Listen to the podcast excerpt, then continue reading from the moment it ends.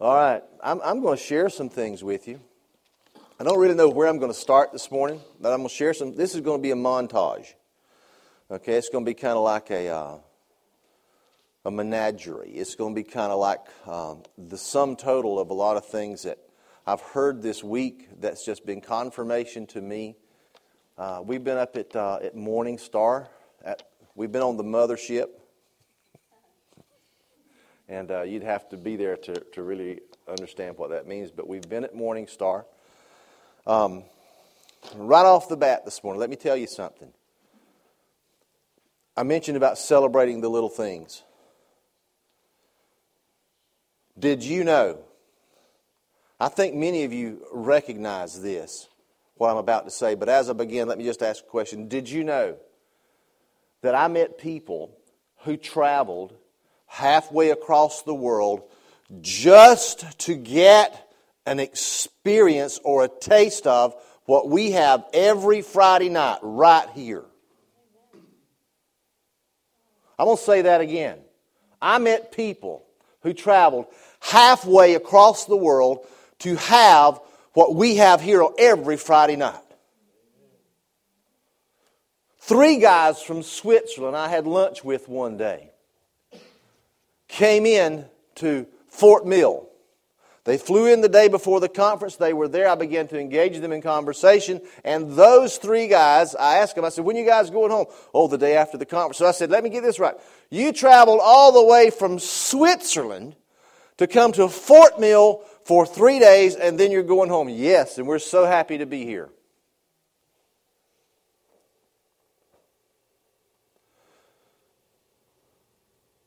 When we got engaged in the conference, I, am kind of bringing you up to what we're going to talk about. When we got engaged in the conference, and as as, as Steve, in the, in the afternoon sessions at the Advanced Prophetic Conference, in the afternoon sessions, that's a time for clinic. That's when they do what we do here, and they teach people how to do it. Okay? It's a really cool thing. Steve Thompson got up, he's the equiper, he's the prophetic daddy.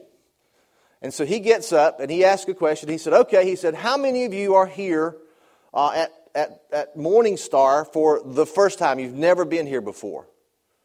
About half the hands went up. You know, that excited him, excited me too. I'm not real surprised at that, but the answer to the next question shocked me. He said, How many of you have never been to a prophetic conference and you've never prophesied over anybody? Did you know that at least half of the people in that room raised their hand? I almost fell out of my chair. I was not prepared for half the people in that room. Which how many how many people were there, Jim? You just give me just help me guess here. While he's thinking about this, how many of y'all have been to Fort Mill? Okay, to the Morning Star camp. Okay? You know how you know how big that place is. It was wall to wall chairs in the atrium. You couldn't put another chair in there. It was like two acres of chairs. Can I guess minimum 500 people? Maybe six, maybe more. I'm a poor guesser. Not only was the floor full of the chairs, but up in the up in the atrium on the on the walkways and the balconies that surrounded the speaking area, people were just, they were leaning up against the rails and sitting in chairs listening to what was going on. Half the people in that place had never done that before. You know what that tells me? It tells me that there is a hunger in the body of Christ all across this world to be able to make contact with the supernatural God that made them. He, he, also made them a supernatural being. And in these days that we're living in, there is a desire to learn to be more like Him and to do what He does.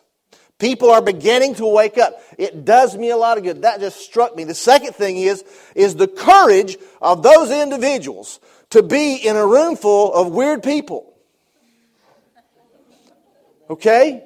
And to have the courage to walk up and say, okay, I've never done this before. It's never been done to me. The Word says that I can do this, so I'm here. Teach me. Show me how.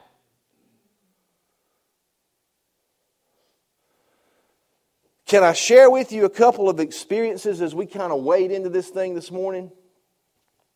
The first day, Jim and I were in the same group, in the same area. They broke us up into groups. And what they said do was get with one individual, don't tell them anything about yourself, and get something, get a word for that individual. Just, you know, if it's, y'all know, y'all know the drill here. If it's a, if you see a picture, if you hear a word, if you have an impression, whatever your first response is in the Spirit for this person, share that with them. Okay? Now, put that on hold just a second. When Jim and I arrived on Thursday, we missed the first session. We go to the registration booth, we register, and we go through the process. And the lady asked us, she said, Would you like some personal prophetic ministry time? Because as you know, if you go to Morningstar, you sign up for that, and they'll give you about 15 minutes in a room with three strangers, and they'll just rock your world. And so I looked at Jim, and, and Jim looked at me, and I said, You know, I, I told the lady, I said, I, I, I don't need that. It's okay. I let somebody else have it because it was a pile of folks. I said, let somebody else have my place. I'm good. And I made the comment to Jim as we were walking back to the room. I said, I said, I'm okay. I got enough prophetic words to last me about two more years, and then I'll need one. I said, it's okay. I was, I was okay with that. I didn't, I didn't need the personal time. And so as, as we got into, as I engaged the first guy, he was from um, something like Buffalo, New York. And uh, his name was Jerry, and the little tag I had was Jerry, so it was a pair of Jerry's. And we was talking there, and um, uh, we Steve prayed for us to get something, and and um, I turned to this guy and I said, "You want me to go first? He said, "Yeah." And so I spoke over him, uh, and it was right on the mark. And then it was, then then I said, "Okay." I said, "You want to? You want to? You got something?" I don't have anything for you. And this guy felt so bad. See, he'd never done this before. And he was there full of courage and wanting to do this, but he didn't get anything. And I said, I said, look, Jerry, I said, um, let me say, let me tell you something. I said, so this guy, I pointed to Jim. I said, here's my partner over here.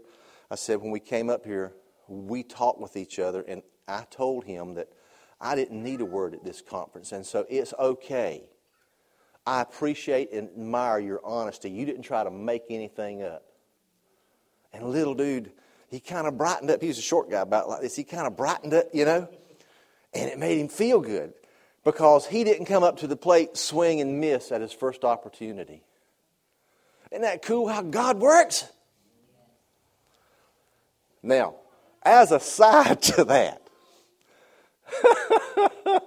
it's, uh, I learned something through that process, even though it was good for him for me to say that. I, God, you know, I, I see God was working in that. He kind of put me there and he gave me this to tell this guy so he didn't feel like he was about this short or something. But I learned something a little later on. Uh, never say, you don't need a word. Okay? Never say that.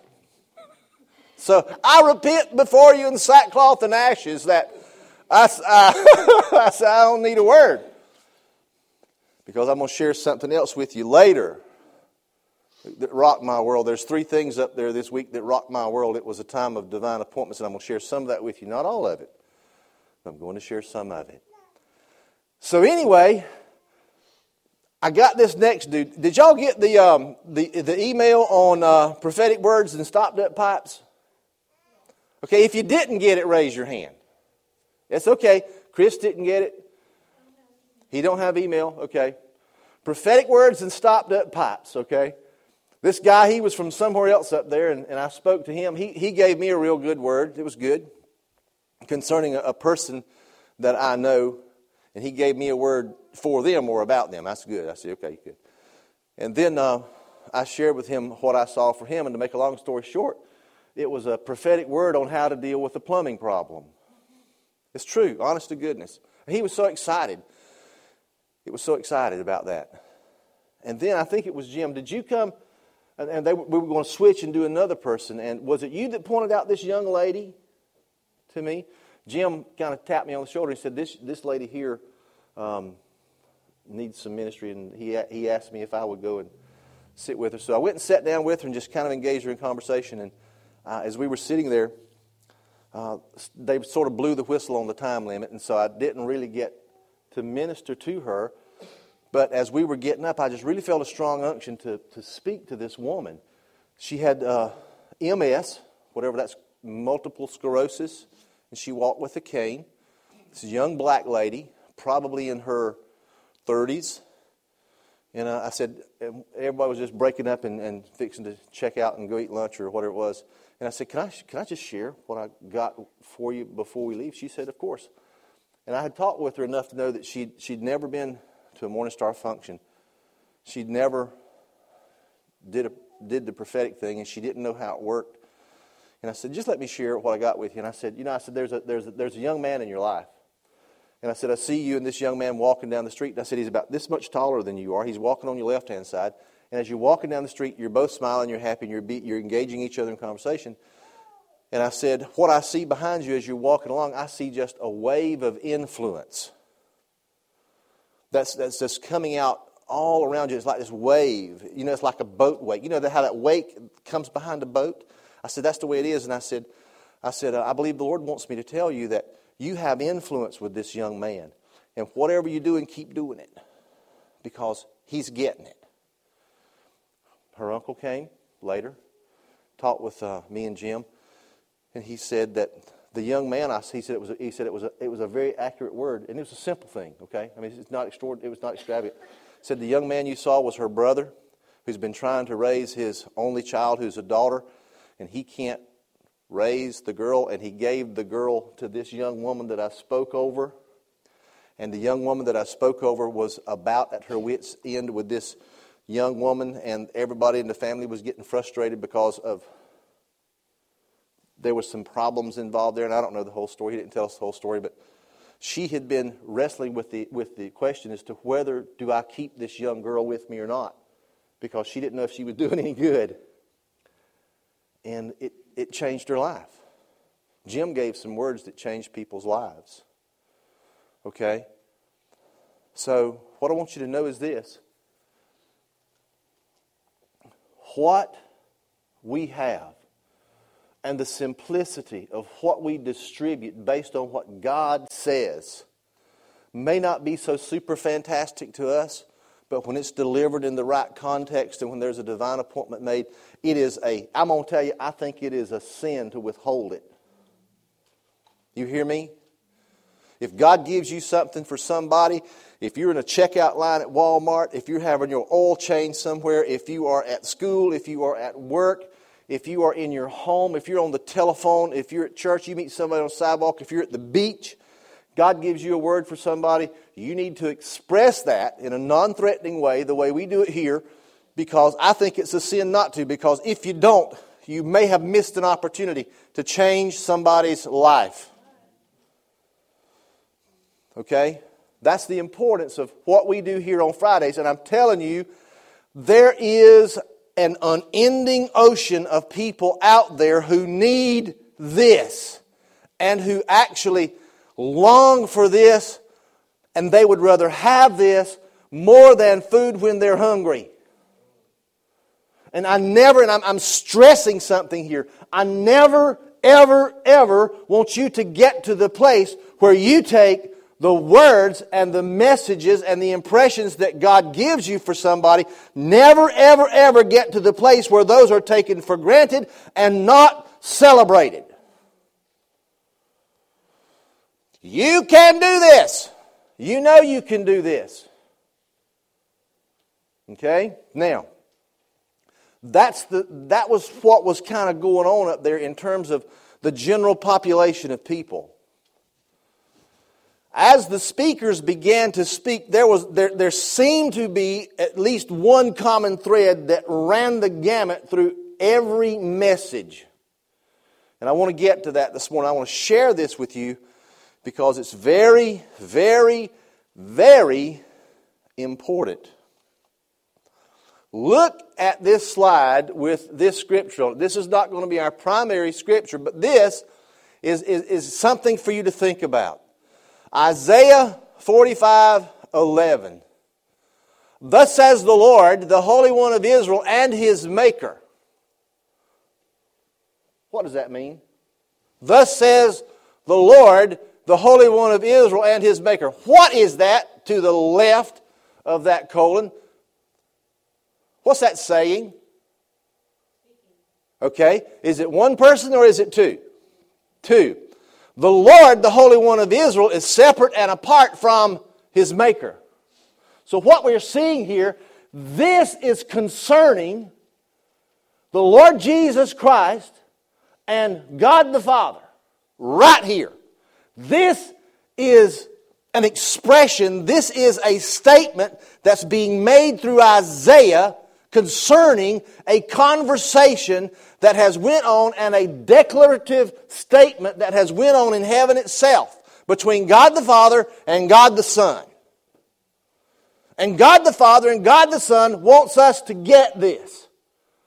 You may have never even seen this scripture before. How many of y'all never seen it before? Raise your hand. Let me see. Come on, be, be honest. Seen it but didn't ring a bell. Okay? Okay, that's all right too. Listen, I'm going to tell you, there's a lot of scriptures I've seen that I ain't seen and it rings the bell with me. And I've been reading the Word ever since I could read the Word. And there's new stuff in there all the time. This is one of the new things I discovered about nine years ago. A young man who was a part of our ministry at the time we were on Walnut Street came up to me one day and said, Brother Keith, look at this. Do you know what this means? And I looked at it. And from my Baptist orientation, I said, This is what I, I, I didn't, I, I had no clue. I said, Hey, that's cool, isn't it? he said, But do you know what this means? I said, No, I really don't. He said, If I'm reading this thing right, he says, We can actually Let's read it the rest of it. Ask me of things to come concerning my sons and concerning the work of my hands, you command me. He said, if I'm reading this thing right, what we are being told to do is stand before heaven itself and say, Tell me. Clue me in. Fill in the blanks. Tell me. I command heaven itself based on what heaven has already expressed I command for words to be released concerning two things. Watch this. This is so wonderful. Ask me of things to come concerning my sons. That's one thing. And concerning the work of my hands, you command me. God the Father, God the Son is saying through the mouth of Isaiah the prophet, if you want to know, he said, he said, I've got things that are coming concerning my family. If you want to know the things that are concern, uh, things that are coming concerning my family, my sons, you ask me and I'll tell you. Then the other thing is, and concerning the work of my hands. In other words, the work that I have done in the creation and, and, the, and the processes I've set in order, anything concerning the creation and anything concerning my family, you ask me, you demand I tell you, and I will tell you those things. Now, okay, have I got a handle on this? Is, is this what's going on? I think so. You, you know, some of y'all look a little confused, but that's okay because you didn't know this existed till just a while ago. but now, am I on the right track here? Okay, now. Asking me things to come concerning my family or my sons or you or concerning the creation I've made and what is engaged in that, you command me and I'll tell you. And you just go ahead and read the rest of all that if you want to, and it'll you'll kind of come to that conclusion. Why is this important? I'm asking a question. Why is this important? to know things that are coming concerning the family of God and concerning His creation? Why is this important to know? Give me some help here. Anybody? This is it. This is it. What kind of times are we living in? We're living in troubled times. As a matter of fact, I'm going to go ahead and say this and be on record. We don't know how, how bad things are. And I'll go ahead and say this the people who are in charge of administering the government don't know how bad things are. And I'm not saying anything about the current administration because you know, I'm, just not. But, but those people, the people in the current administration, are the same people who've been in sort of power for the last decade or two anyway. And so the faces have just changed, and the titles have changed, but really it's the same crowd. Up there in Washington, they don't know what's coming down the pipe. They don't know if the stimulus plan will work or not work. They don't know how it's all going to filter out. I'm going to tell you what, those folks know about as much about it as I do. Now, I remember what Grandpa said years ago. Grandpa said this. He said, he said, Son, remember this you can never borrow your way out of debt. Never happened. I personally tried that and it didn't work.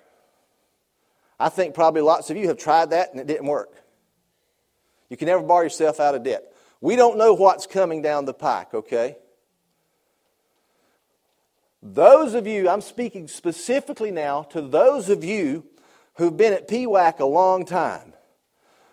When we were down on Walnut Street and we were just getting started and we were beginning to learn this prophetic thing, do you remember this statement that I made and that we, we agreed to? Here's the statement. We believe that we're going to be a prophetic voice to the city and the county that we live in. And that God is going to give us stuff for the city and the county that will help them know what to do. Y'all remember that? How many times have we done that? I'll give you a guess. This many. This many. How many times have I encouraged us to do that? This many. It's one of those countless number of statements that we have agreed to and believed in that's just kind of become antiquated history. It's got dust on it, it's on the shelf somewhere, and we haven't really picked that thing up and actually exercised it.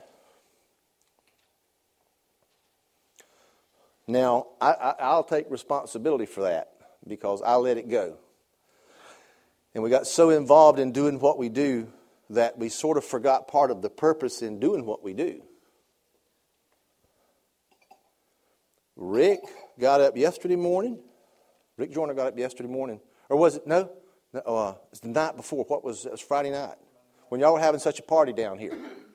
He got up in Fort Mill and he first thing he said is, I got a sobering message for you. I was sitting over there. He said, I got a phone call then. I said, Oh my God. You know, I was holding my, I got a sobering message for you. And here's what he said. And I'm getting to the heart of this thing. Just bear with me. There, there's, this needs to be set up by what I'm saying. He said, I got a phone call today from Washington. He said, and the voice on the, he never said who it was, he didn't have to, but he said, the voice on the other end began to tell me that folks up there who really know what's going on are terrified because they don't know what to do. And, but he began to say there's some good things going up there because uh, there, some of them are engaging now in, uh, in, in prayer. Okay? Said some of them are actually getting saved up there because this problem is so big they can't handle it, and they're beginning to have to look to God to, to find out what they need to do.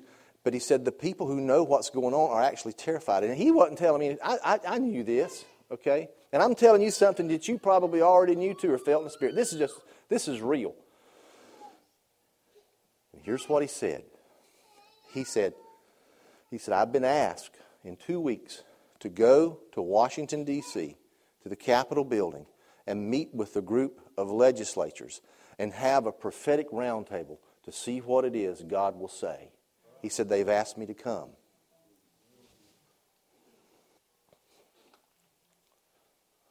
Isn't that incredible?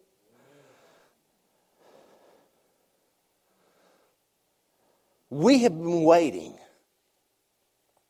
How many y'all remember that back in 07, we began to look at each other in this house and we'd say, Something's coming. something's coming.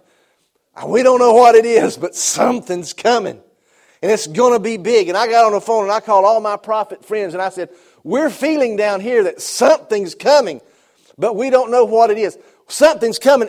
what are y'all hearing? I never will forget what Aaron Evans said. He said, Yes. He said, We know something's coming. I said, What is it? He says, We don't know what's coming. Isn't that the way it is in a prophetic church? How many times have you heard, we know something's coming and it's going to be big, but we don't know what it is if you put us to task on it? There are two steps to this whole process. There is discerning and knowing that something is going to happen, but then there is this other quantum leap thing that says, I know what's going to happen. I know it's coming, and this is the thing I, we identify. This is what's coming. The problem with the church today, for the most part, we have not made that quantum step over here from we know something is going to happen to this is what's going to happen. Okay? Now, right here is one of the countless scriptures in the Word of God that says if you want to know what's coming uh, concerning the family or this creation, you ask me and I'll tell you. Now, is this true or is God a liar? It's true. You know, the problem, there's two problems associated with this. Problem is number one, we're afraid to ask. Why are we afraid to ask? Two things. Number one, we're afraid of what we might not hear. Number two, we're afraid of what we might hear. And, and number one is not as bad as number two because if you ask number two and you find out what it is, then you're under obligation to speak that thing. Because, like I said earlier, I believe it's a sin to get a prophetic word or a prophecy and not release that thing. I believe that. Now, you know, that's me, okay, that's my theology, okay, that's me. You're not probably go, not going to find that here as said it as thus saith the Lord, but I'm going to tell you what, from what I've seen in the lives of people who have received prophetic words, the way it's changed their life, I, there's something wrong about it at the very minimum. But we're afraid really to hear what God has to say for fear of what we might have to do. We need to repent for that. I'm telling you, we need to repent for that. Because God has the ear of His people, and that is the primary conduit through which His message to the world is going to be voiced. And sometimes it's the message of salvation, sometimes it is the message of healing, and most of the time it's a prophetic message. And if we don't hear those, those trains of thoughts, those sentences, those utterances, those impressions, if we don't hear those things and give them out, then what's been lost? You know, we might not be in the mess we're in in this country if we had been using this principle for the last 200 years. Now, there have been men and women who have lived who've done this. Bible example.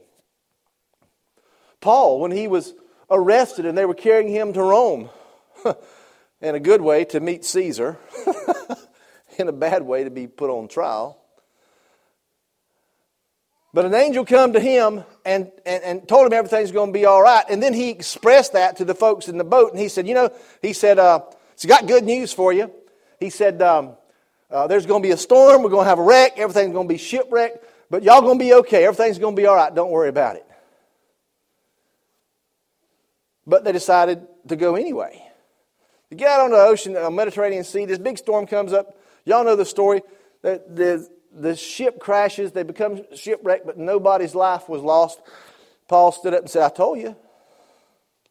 There's been people who said, I've told you. But that's been just a small percentage of people. We have an obligation, people, to use this, this precious gift that we've been given, that we so fondly embrace here in this house. We have, we have been put in a position to embrace a gift that can literally change the world. It can change Jesup, Georgia.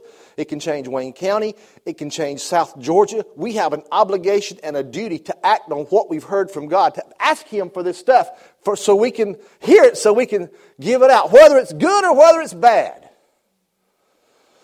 And now we know for a fact that the lawmakers in this country are beginning to look to Christian leaders who've been hearing from God, who've got a track record of it, who are on the market, on the money most of the time, they want to hear you come and sit down and say, okay, what are you hearing God say? You know what that's the expression of? That's the expression of we've not been hearing God and we've been doing something right, but now we want this other part of the picture here. There's got to be a way out of this mess we've created. That's sort of like repentance, isn't it? Sort of like repentance. So, anyway, setting up this message. Next slide, please. You were born for bad times. Boy, that's a twist on the charismatic message, isn't it? But you know what? This is what's beginning to flow out of the camp. There is a revelation going on in the camp today that is embracing the destiny that God has hidden in bad times for His people. You were not made really for good times. You were made for bad times. You were made for situations when the chips are down, when people are about ready to give up on hope.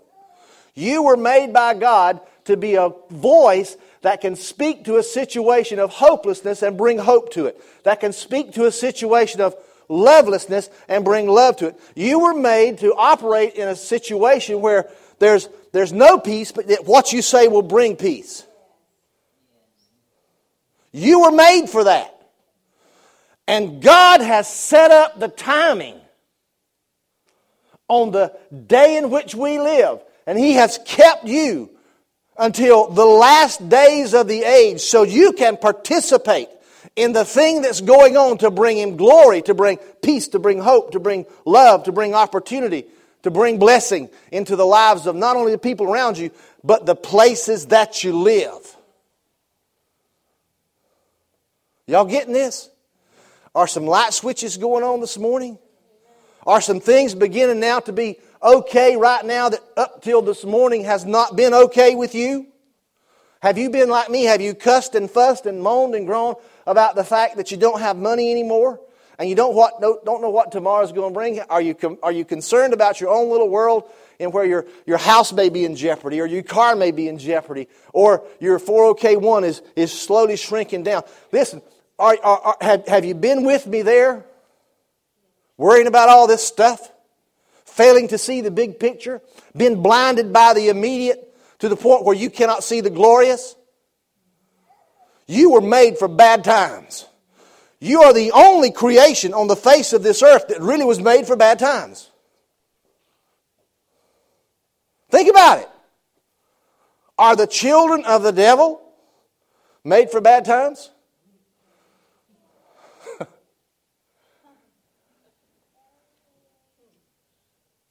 You know, the, the, they don't know the difference between good times and bad times. Can the children of the enemy, can the enemy's army and host do anything to affect the situation for good? Would they if they could? Of course not. So God has placed something unique in this creation in which we live, unique to this earth. It's called the sons of God. He's given them gifts and discernment and all sorts of wonderful things that they can use to when the bad times really begin to happen, they can go in there and change the world in which they live. Okay? You got that? Are you okay with it? Here in Genesis is that really chapter 16? I got the wrong chapter. Yeah, it's the wrong chapter. That's Genesis 41. Is it Genesis 41? I know y'all probably was looking at that and just saying, my gosh. That's a typographical error. That's an error that always happens between the first cup of coffee and the second one early on Sunday morning. Okay? This is an accident that happened when you hadn't had enough Java yet. It's either 40 or 41. I've got it marked here. Let me pull it up because this is so important. I don't want you to miss what I'm about to say. 41. Genesis 41. Pharaoh had a bad night. He had a dream from God. And he woke up and it bothered him so he called all the witches, the warlocks, the magicians, the sorcerers, the soothsayers. He called everybody. He got, he got, he, because he had a bad night, they were having a bad morning. He called them all into council and, and to chambers and he said, I've had this dream. Here's what it is. You need to tell me what I've dreamed. And what it was, it was two dreams from God. that told Pharaoh about a coming famine. And so he's got his court full of all these people who are tied up in the occult who's supposed to know, listen, they're supposed to know what's coming. They're supposed to be able to interpret the dream. Now, Pharaoh's not saved, but he gets two dreams from God. Think about this. What does that do to your theology? That tells you that people who are not saved can get dreams from God. He can communicate with them too. Glorious day. We don't need to think we're so special, or when somebody comes to us with a dream that needs to be interpreted and they're lost, we don't need to think that thing came from the devil because it just might come from God. Because God's continually speaking not only to us but them. He doesn't hold his whispers to any part of the creation. So here are these people standing before Pharaoh, and he's upset. He's not a happy camper. He hadn't slept all night. He's the king. He wants to know. These people are supposed to be able to tell him what's going on because that's been their track record. All of a sudden, everybody who'd been here and don't hear anymore, or had been hearing from somewhere, they were not hearing anymore. Their master had nothing to say. Therefore, they had nothing to say. Now, you, do you know what really could happen in the ancient world when, when this sort of thing occurred? If you were standing in their place and the boss was at the front of the room, the one who held absolute power, could not be challenged, could not, you know, couldn't, you couldn't talk back. He asked you a question and you don't answer, what could be the results of that? Boy, he'd fix you where you couldn't say anything else ever again. And so I'm what you're not told in this passage of scripture is these people were terrified. They knew they didn't have the answer. But there was somebody in the room. The butler. The butler did it. the butler had been in prison with this young dude who was a Hebrew. He steps up and he said, Pharaoh, can I talk to you just a second? Everybody out here was terrified because they just knew they was fixing to die. Can I speak to you just a second? He said, There's a young Hebrew guy, young Jewish dude, down there in the prison who interpreted a dream of mine two years ago. If you'll call him up here, he can tell you what this thing means. All of a sudden, there was a collective sigh in the whole room because they'd been given a reprieve. Because, see, Pharaoh really didn't know the difference between what was God and what was not God. He figured this dude down here in the dungeon was operating on the same gifting or, or the same source of orientation or, or where his gift came from as the rest of them. So everybody got a reprieve for just a few minutes. And so they go and get Joseph. Bring Joseph in. Pharaoh says, I he tells him, Here's my dream, and you interpret it. You know what he responds? It's not in me. Don't look to me. But God, Yahweh, will give you an answer of peace. Pharaoh tells the dream, boom, all of a sudden. I'm talking about instantaneously, without being privy to the dreams, instantaneously. Joseph's gift, his divine gift that came from him from heaven's throne room itself, the place where the dream came from, was also the place from where the interpretation came from. He told Joseph about it, and Joseph just began to spout that thing off. Told him about the seven years of, of plenty and the seven years of famine, and the need to be storing up stuff and using wisdom. When he got through, and, and Pharaoh just wanted, said, what, you know, what do we do? And Joseph said, well, here's your answer. Okay, revelation, interpretation, and application, always three parts to a prophecy. Revelation was the dream. The interpretation was Joseph. And then Joseph gives the application. Here's the application Tell you what, Pharaoh, find a man who can operate in wisdom and discernment and put him over this project so that you can save up in the years of good against the years of bad that's coming. You do that and you'll be okay. Somebody asked the question, where can he be found? And Pharaoh said, here's the man. You know, to be somebody who was just as lost as a bedbug, you know, he had, he had sense enough to know here was the man.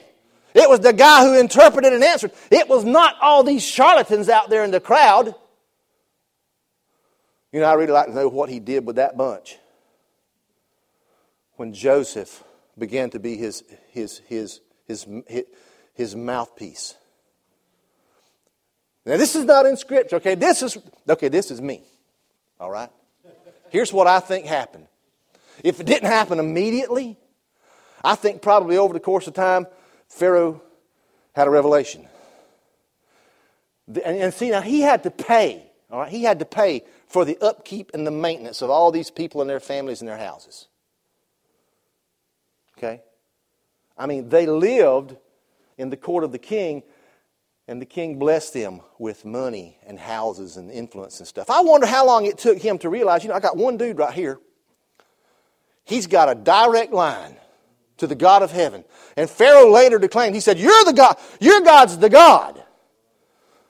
When he realized that, and he saw a low maintenance dude right here, and he looked out in this, this bunch and he saw all that wickedness and he began to get revelation on how he'd been used and abused and lied to, and nobody saw it coming.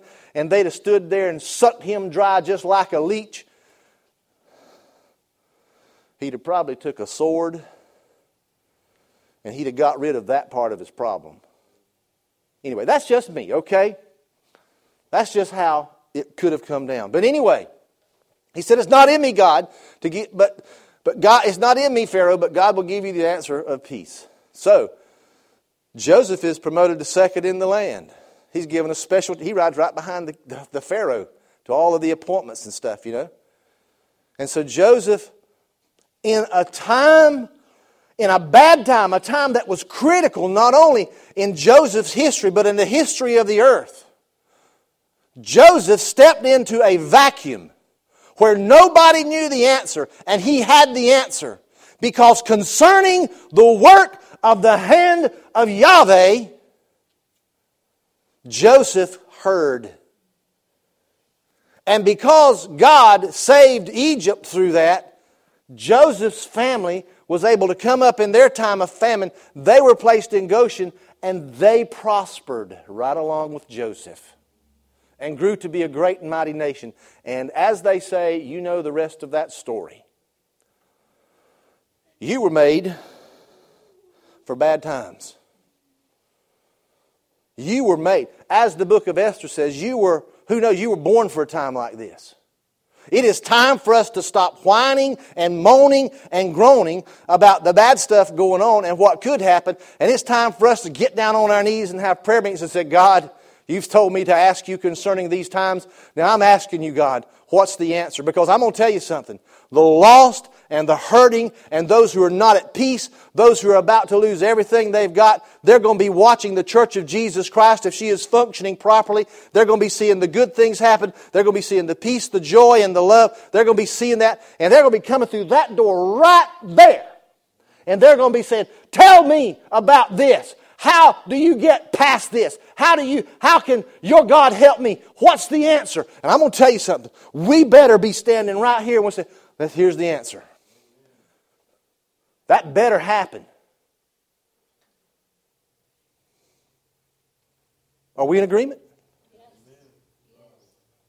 I'm not saying maybe it'll happen. I'm not saying it don't happen. I'm telling you that better happen. There were some folks here Friday night, I think, that were about at that place, and God met them where they were.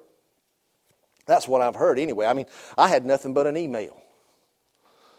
You know, I was sitting there talking with somebody, and the little phone started buzzing on the table and started spinning around like that. And I grabbed it and punched my little handy dandy Blackberry button, and boom, it was an email on what happened on Friday night. And I just sitting there in Fort Bill rejoicing in the Lord because I knew what was going on here was the real deal. I trust y'all not to manufacture anything. Some folks got some answers. That's the way the church is to operate in bad times. I want to encourage you where you are today to keep on doing what you're doing and accelerate in it. If you know, don't be afraid to ask. And don't be afraid of the answer you get because the answer you get is going to be the answer for somebody. Don't be afraid of the answer.